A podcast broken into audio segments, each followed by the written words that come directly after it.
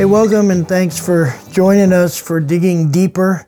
We're going to talk a little bit more about what it means to uh, live a life of quiet faithfulness. We mentioned Jochebed, Moses' mother, in the message this week, and how she quietly lived a life of faithfulness. And um, I want to go back to the definition of, of those two terms, quiet faithfulness. Um, and and so we talked about uh, Psalm 46, 10, and, and I want to I want to read that to you again. This is the quiet part. What does it mean to kind of have a life of quiet? Well, it, it starts with this: Be still and know that I am God. So so quiet comes from being able to remember, remind ourselves, press into the reality that um, we actually can just be still and know that God is God. And listen to this, the rest of verse 10 in Psalm 46. I will be exalted among the nations. I will be exalted in the earth. And so I want to read that whole verse to you, Psalm 46:10. Be still and know that I am God. Well, being still is hard, right? So how can I be still? Why should I be still? Well, I should be still because God will be exalted among the nations. He will be exalted in the earth. And, and so, stillness, the ability to be still in the chaos of life, in the chaos of the world, in the, the struggles, in like Jochebed, in the, the, the struggle of giving up your son, the, the difficulty of having to release your son to be raised by somebody else. How could she be still in that? Well, she could be still in that because on some level she knew that God will be exalted among the nations. She knew that he will be exalted in the earth. So, this might be a, a, a difficult uh, thing to hear, but when I am lacking stillness, I wonder if maybe it's a product of me wanting something other than God being exalted in the nations, something other than God being exalted in the earth. I wonder if maybe the stillness, the lack of stillness, is a product of me wanting things for myself. And so, how do I get back to that stillness? How do I get back to that place of be still and know that I am God? Well, I, I, I press into my desires. Maybe it's a question of what do I want right now? Do I want something that, that exalts me, that serves me, that, that I think makes my life better and easier? Or do I want God to be exalted among the nations, to be exalted in the earth? So when there's a lack of stillness, maybe the best response is to stop and look at ourselves and go, I feel this internal chaos, this internal restlessness that's just stirring me up. Maybe the best question to ask is, what do I want right now? Because if I want something other than God to be exalted in the nations and to be exalted in the earth, then it's going to be really difficult for me to be still and know that He's God. Because God being God doesn't necessarily mean that I always get what I want. Now, if I want God, then I will always get what I want. But but I'm not going to necessarily get the good things from God if I'm not walking uprightly in Him. And what I mean by that is if I'm not seeking what He wants. And so I wonder maybe if when we feel this inner turmoil, maybe the thing to do to, to, to press into that quiet faithfulness is to say, what am I really seeking right now? Am I seeking ultimately that God is exalted in the earth? Or am I seeking the things that I believe will bring me comfort, that will serve me, that will bring me some, some level of exaltation, that will lift me up, that will, will allow me to live in a way that serves only me and glorifies only me? It's a hard question to ask, particularly for those of us who are Christians. I don't think it's a hard question for the world to ask. Because when we're in the world, of course that's what we want. Doesn't everybody want that? But once we're in Christ, that question becomes harder because we have to get honest with ourselves.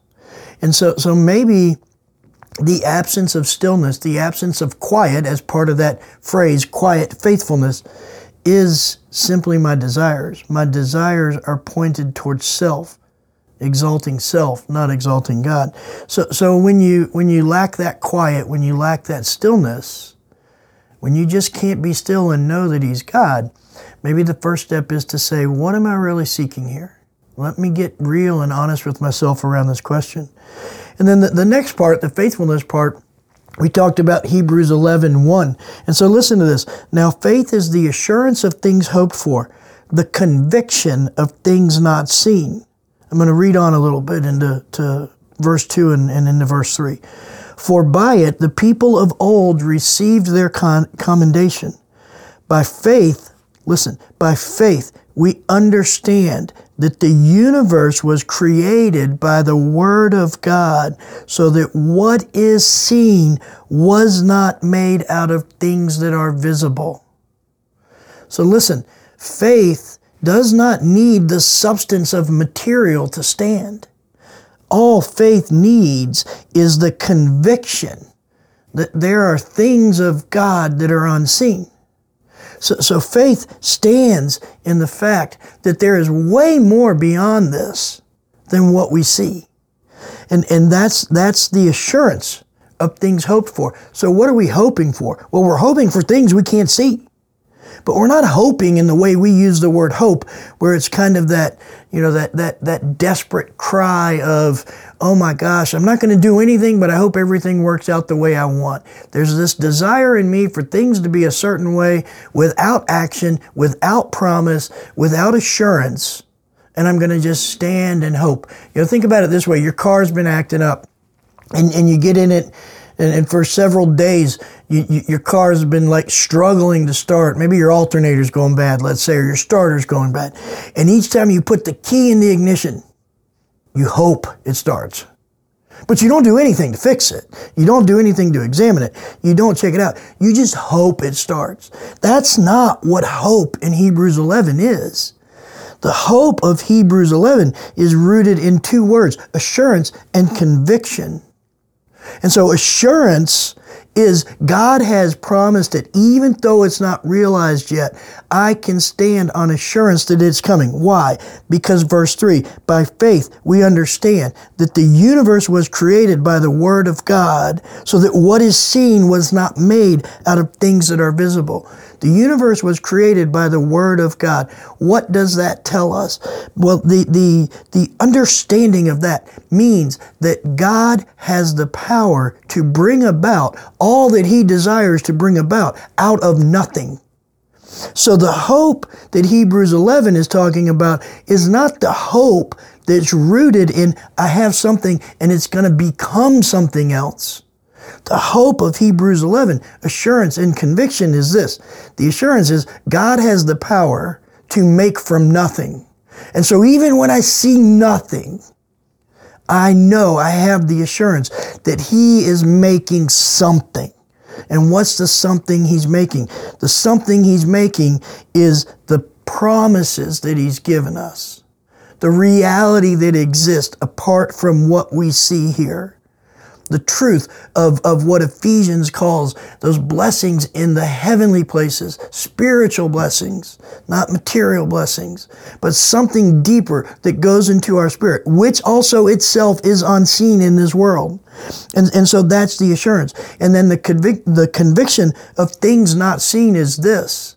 We look around the world and the Holy Spirit gives us evidence constantly that God is doing something in the nothing that God is always doing something in the place we can't see it. And so that's the conviction. The conviction is something's going on here. I can't measure it. I can't necessarily touch it. It may not always be visible to me, but it doesn't have to be. Because God has a track record going down to verse 3, making the universe out of word God has a track record of making things out of nothing, of creating where there's nothing. And, and so faith as the assurance of things hoped for, the conviction of things not seen is simply that. I know God is at work in the nothing, in the things I cannot see. Therefore, I can live as if those things are coming about. Even to the point like we read down about Moses in Hebrews 11 24, where it says this by faith, Moses, when he was grown, refused to be called the son of Pharaoh's daughter. So he knew something else was happening, even when he couldn't see it. All he knew was that he was Pharaoh's daughter. But then, how did he know that? Why did he know that? Because of verse 26. He considered the reproach of Christ greater wealth than the treasures of Egypt. Think about that. Moses knew that there was a Messiah coming that would save his people. He had no evidence of it, he had not seen it. Matter of fact, what he saw was his people enslaved. What he saw was his people making bricks and being mistreated by the Egyptians. Furthermore, think about it. It would be another 1300 years before Jesus stepped on the planet. And yet, by faith, by faith, he had assurance and conviction that this is what was going to happen because he knew that God makes something out of nothing. And so, quiet faith is a product, first and foremost, of knowing that we can be still before God because He is God and He is going to be exalted in the earth. He's going to be exalted in all the nations. Now, the quiet part, how do I address when I feel unquiet or disquiet? I have to say, I am going to want what you want, which is you exalted in the nations, you exalted on the earth. The faithful part, well, the faithful part is looking at knowing that God is at work, making from nothing. It's God moving and acting, looking for the evidences of the Holy Spirit at work in this world. Those things that convict us in our spirit. When there's really no other reason other than the Spirit that we would know and feel something. So, quiet faithfulness as a Christian comes from those two things it comes from saying, I am going to be still when I feel this inner turmoil and know that God is God, that He is exalting Himself in the earth, He's exalting Himself among the nations. And the faithfulness comes from, I'm going to stand in the assurance and the conviction that the God who created everything with a word has the power and is creating all that is for His glory and my blessing right now. And so, again, the book is written. We just haven't read the last chapter. But we can live in quiet faithfulness when we know what the last chapter says and know that the last chapter is waiting on us. So I hope that's helpful in explaining what it means to, to live in quiet faithfulness. Join us for the practice minute because we're going to talk about the practice of stillness. And so on Wednesday, come back, check out the practice minute, and, and we'll give you an idea of how to practice the discipline of stillness, which is not an easy one to practice, but it's a training activity. So the more you do it, the better you get at it. So I, I, hope you have a great time in discussion in your group and that, that wonderful things come up and that you guys experience a new level of connection and transparency, not only with God, but with each other. So I'd like to pray for you before we send you off. Father, we're so grateful that, I mean, this world is chaos. We're not grateful for that, but we're grateful that we can stand in stillness, that we can live lives of quiet faithfulness in the midst of all this going on around us, in the midst of social issues, in the midst of economic issues, in the midst of violence, in the midst of political issues, in the midst of disputes, and all that makes the world a place that we lament and mourn over. And yet, in the middle of all that, we know that you are making something out of the unseen. Your word is speaking a new creation into the, this world, even now. And so, God, let that new creation start with us as we live lives of quiet faithfulness, as we live lives of stillness in you, as we seek assurance in you, who you are and what you say, and we allow the conviction of your Spirit to come upon us, revealing that there are so many things that are happening that we don't see, that we don't need to know, but we can live day by day in quiet faithfulness because you are God, you will be exalted, and you are at work. And so we thank you for that and praise you in Jesus' name. Amen. Hey, have a great time in your group, and we'll see you next week.